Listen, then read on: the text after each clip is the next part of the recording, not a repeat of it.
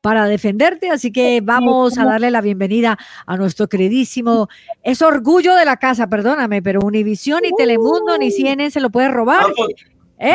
Me va a poner rojo, me va a poner rojo. ¿Cómo están? ¿Cómo no. están? Familia, bueno, nosotros mejor de poder escucharte, mejor de poder escucharte, ¿verdad, Vicky? Claro sí. que sí, abogado. Siempre esperamos y los oyentes también llamando, listos, listos para el abogado Jesús Reyes. Así estoy yo también ansioso de, de verlas ustedes, escuchar y escuchar a mi gente. Eh, para eso es que estamos aquí, por nuestra gente, así que. Pero claro que sí, claro vamos que sí. Para eso.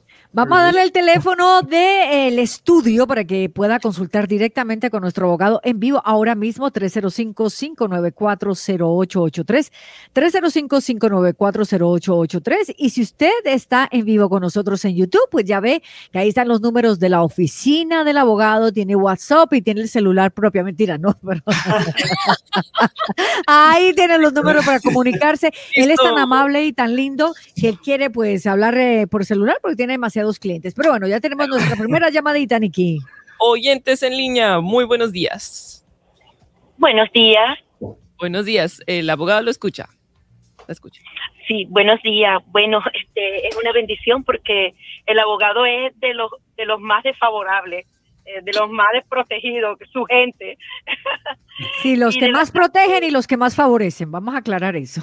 Adelante, mi amor. Okay, este, abogado, la pregunta eh, específicamente sería en cuanto al procedimiento que, eh, que dictaminó pues el, el Ejecutivo, esa medida, una acción ejecutiva que, que favorece a los venezolanos. La pregunta sería, este, eh, si quiero pedir a mi familia en Venezuela, este, mis nietos son menores, seis años y ocho meses, no tienen pasaporte.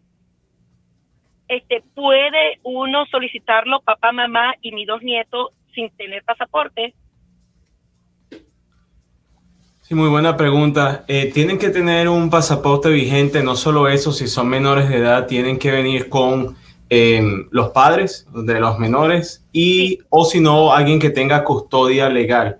Ahora bien, si hay una excepción eh, para personas que tenían el pasaporte vencido, eh, eh, inmigración está aceptando que contar de que hayan pasado eh, no, no más de cinco años de la fecha de expiración. Esto, eh, si, si está vencido antes de junio del dos mil diecinueve, entonces están otorgando esa, esa extensión automática. De no ser así, tuviera que estar o vigente o tuviera que tener la prórroga activa. Los, par- los padres tienen pasaporte, los babies no tienen pasaporte y la idea es que viajen todos para acá. Correcto, sí. To- todos tienen que tener pasaporte o tienen que tener una prórroga o estar dentro del tiempo de la extensión de automática de los pasaportes para poder ingresar. Qué complicada esa situación, porque sabemos lo difícil que son para sacar pasaportes o los niños o los adultos o lo que sea. Ahí tienen en pantalla el teléfono del abogado. Si usted quiere agendar una cita, puede ir en persona, puede hacerlo a través del internet, triple ocho, seis cuatro cuatro, tres seis ocho tres, triple ocho, seis cuatro cuatro, tres seis ocho tres, que es triple ocho mi gente, así de fácil, triple ocho, seis cuatro cuatro, tres seis ocho tres. Tenemos en línea a Roselina. Buenos días, Roselina. El abogado la escucha. Buenos días. Sí, tengo una Buenos pregunta días. para el abogado. ¿Cuánto tiempo se está demorando para, para la aplicación de la A seis cero uno? Creo que es para ir a la embajada de, de nuestro país después de que aprueban la, la visa del perdón. Muy buena pregunta. Esa viniera siendo la I seiscientos uno A, que para los que no saben es una solicitud de perdón. Eh, y esto, bueno, beneficia a personas que tienen eh, padres americanos o residentes legales o parejas o cónyuges específicamente residentes o ciudadanos americanos que pueda haber algún daño extremo si la persona, el aplicante, es deportado a su país. Ahora bien, los tiempos de procesamiento están aproximadamente doce meses para ese tipo de solicitudes después de, de que la petición familiar es eh, eh, aprobada. Entonces, más o menos unos doce meses ya debería tener una respuesta y proceder al próximo paso que viniera siendo lo más probable un proceso consular. ocho ocho ocho, seis cuatro cuatro, tres seis ocho tres. Está con nosotros en YouTube. Puede ver ahí los teléfonos, puede ver lo simpático que está el abogado el día de hoy, lo linda que está Nikki. Y bueno, aquí haciéndole como puedo, Lili. Bueno. Puro, puros modelos aquí, puros modelos lo que hay aquí. Bueno, Dios nos, Dios nos ve como modelos, así que sí. Amén. Triple ocho. Amén. seis cuatro cuatro, tres seis ocho tres. Muy bien, seguimos con oyentes en línea. Nos acompaña Marisol. Muy buenos días, Marisol. Buenos días, que Dios les bendiga a todos por allá. Amén. Eh, mi preguntita para mi preguntita para el doctor. Eh, yo soy ciudadana americana, yo pedí a mi madre, ella estuvo acá en este país, pero hace un año algo que ella está en Nicaragua, somos de Nicaragua, eh, y ella tiene su residencia, pero ¿qué me aconseja usted hacer? Porque yo considero que a lo mejor ya ella ya perdió todos los derechos acá. Sí, bueno, eso, eso depende. Ella, ¿cuánto tiempo ha estado en, en Nicaragua después que obtuvo la residencia? Uy, ya lleva, eh, bueno, ella estuvo dos años acá después de la residencia. Con la pandemia, eh, ella se me puso mal acá y estuvo hospitalizada, y después que se recuperó, eh, ella decidió que quería ir a estar un tiempo allá en Nicaragua, pero allá se complicó un poco más de salud y tiene un año o algo de estar en Nicaragua. Ok, bueno, honestamente no, no hay eh, de qué preocuparse, porque uh-huh. existen dos formas de que ella pudiera reingresar como residente legal. Ella puede intentar hacerlo de la forma regular, con su pasaporte, con su residencia, y simplemente eh, regresar, o sea, viajar de regreso a los Estados Unidos, ya que haría en manos de oficiales de inmigración permitir que ella vuelva a entrar como residente, o lo que pudiera pasar, aunque honestamente no creo que pase, pero, pero es una posibilidad que ella sea remitida, su caso sea remitido a una corte de inmigración para que ellos determinen si ella abandonó o no su residencia. Pero he visto muchos casos de personas que eh, han tomado aproximadamente esa cantidad de tiempo, un año, en sus países y las han dejado ingresar. Para evitar ese, problem- ese problema, sí recomiendo que las personas no estén afuera por más de seis meses, definitivamente no más de un año. Pero de nuevo he visto y hemos tenido muchos casos de personas que han reingresado sin problema. Entonces esa fuera la primera opción, intentar hacerlo de esa forma. Eh, de no poderlo hacer así, existe una visa para residentes que quieren regresar a los Estados Unidos, pero por razones así como la que le pasó a su familiar, se vieron obligados a estar en su país de origen por más tiempo de lo normal. Entonces existen esas dos opciones. Claro, bueno, y la pandemia, debido a la pandemia, pues eso le da mucha, ¿verdad? Mucha cancha a personas para sí. poder eh, reiniciar ese proceso de residentes. ¿A otra llamadita, Nikki? Sí, señora. Mariela, muy buenos días. Hablas con el abogado ¿Sí? Jesús Reyes. Buenos días, bendiciones para todos.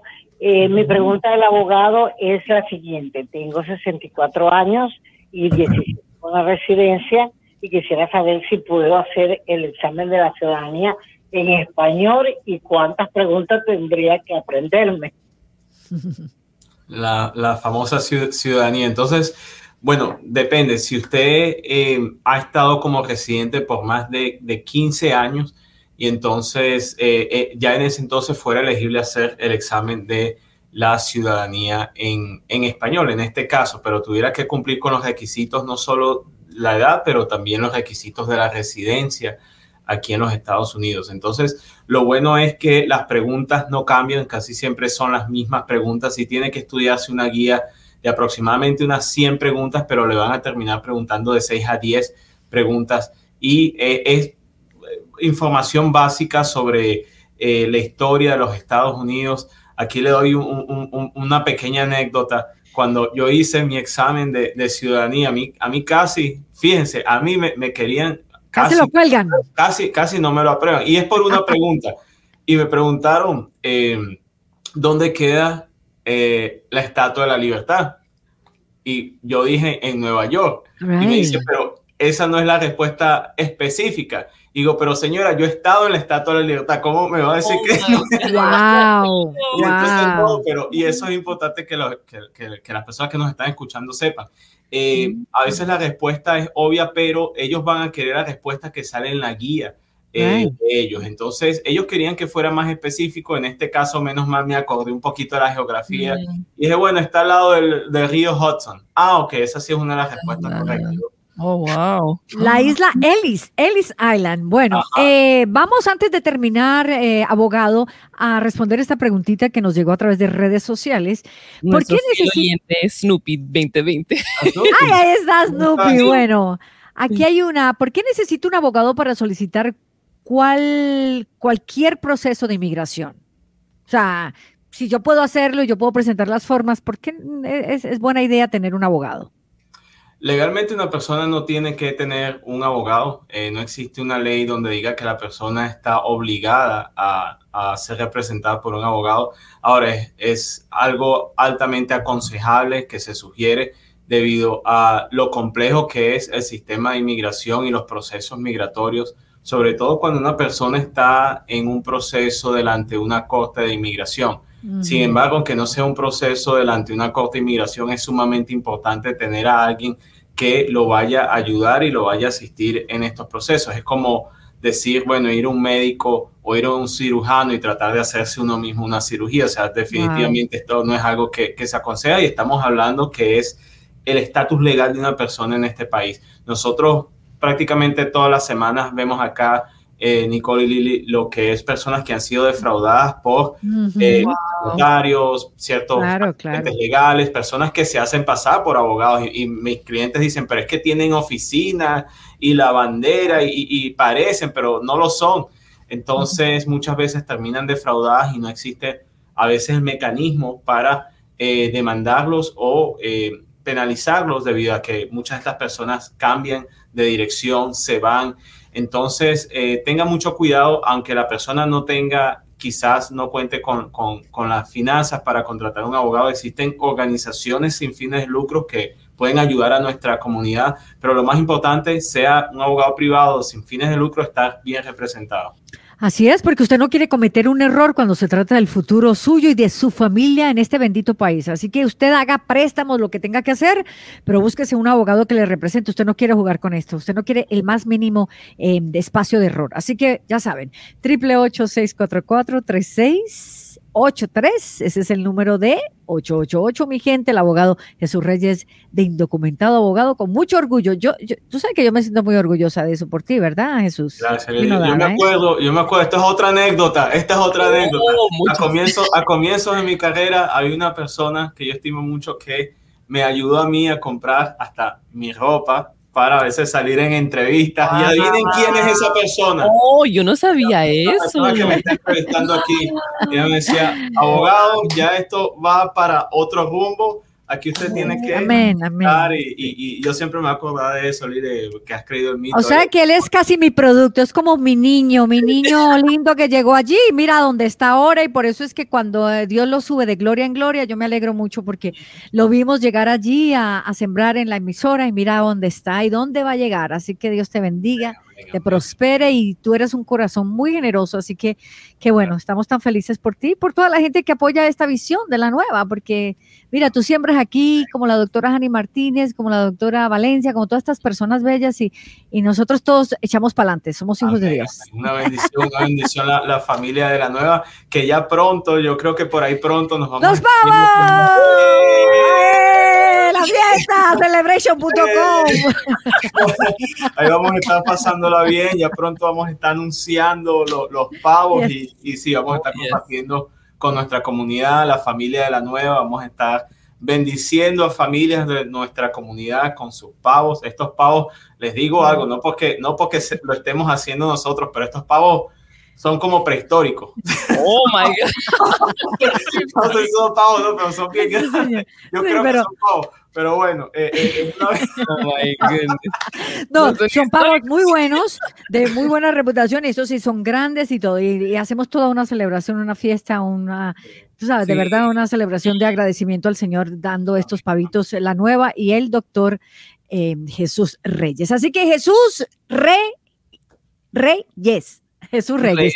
triple ocho, seis cuatro cuatro, tres seis ocho tres. Ese es triple ocho, mi gente. Hasta la próxima y chao. Nos fuimos, nos fuimos. Eh, nos fuimos. Para que atienda la gente. Chao. Sentado. Abogado. Vaya abogado, gracias.